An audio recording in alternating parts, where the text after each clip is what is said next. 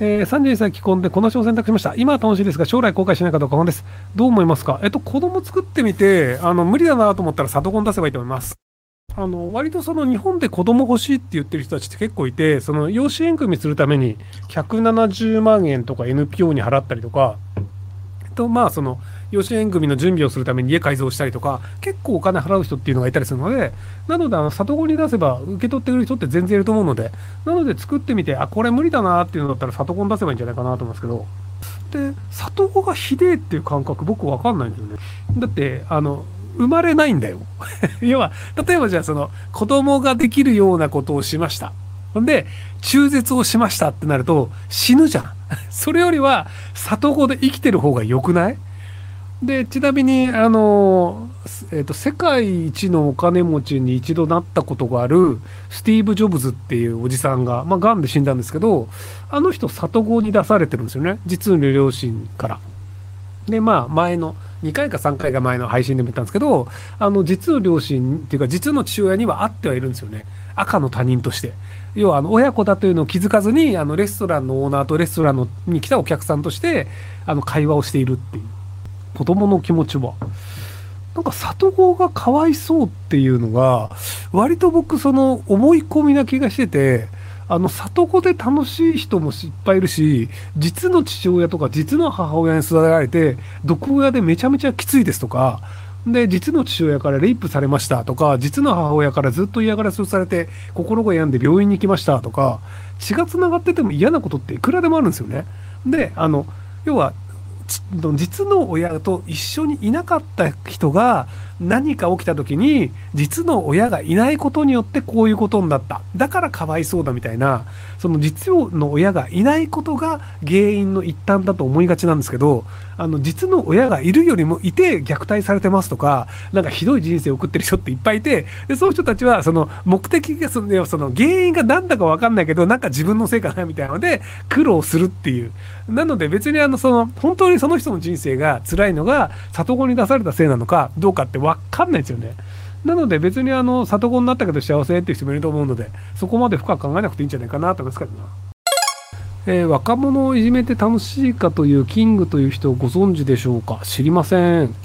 26歳無能なのだ。職場でムラムラしてしまって残業中にオフィスでしこってしまったのですけどある日上司に呼び出されて君オフィスでそういうことしないでくれる？と怒られてしまいました。一旦しばらくばっくれたのですが監視カメラにがっつり映っててバレてしまいました。これから僕はどうしたらいいでしょうか。いやさすがですね。無能ってやっぱりすごいよね。想像を超えるよね。まずあの会社内にその監視カメラがあるかどうかって確認しません？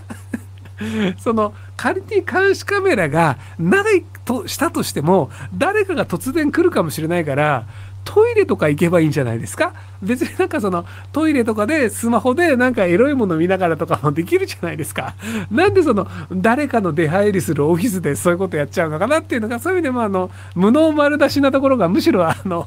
そのムラムラが勝っちゃったのかな？まあ面白かったのであの友達が多くできるタイプだと思います。はい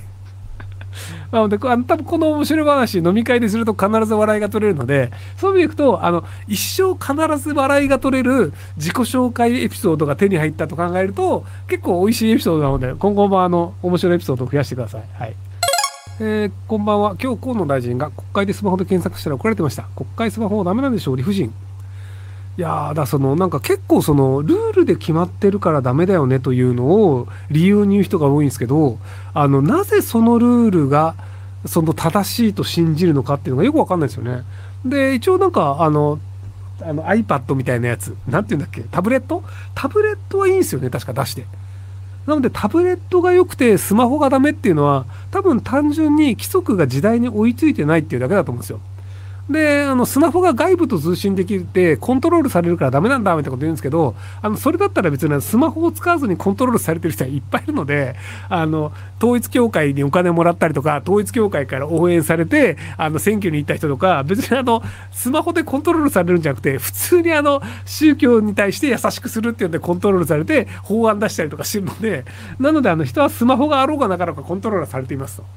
いやなので普通にスマホで検索してできるようにした方がいいと思うんですよね。だって間違えないじゃないですか。なんか要はあの記憶で言ってみてあ違いましたって後で訂正するって時間の無駄じゃないですか。それだったら、まあ、前もって質問が書かれるのもそうだし、なので、あの、きちんと事実に照らし合わせて調べますって言って、検索書調べるっていう方が、よっぽど効率いいと思うんですけどね。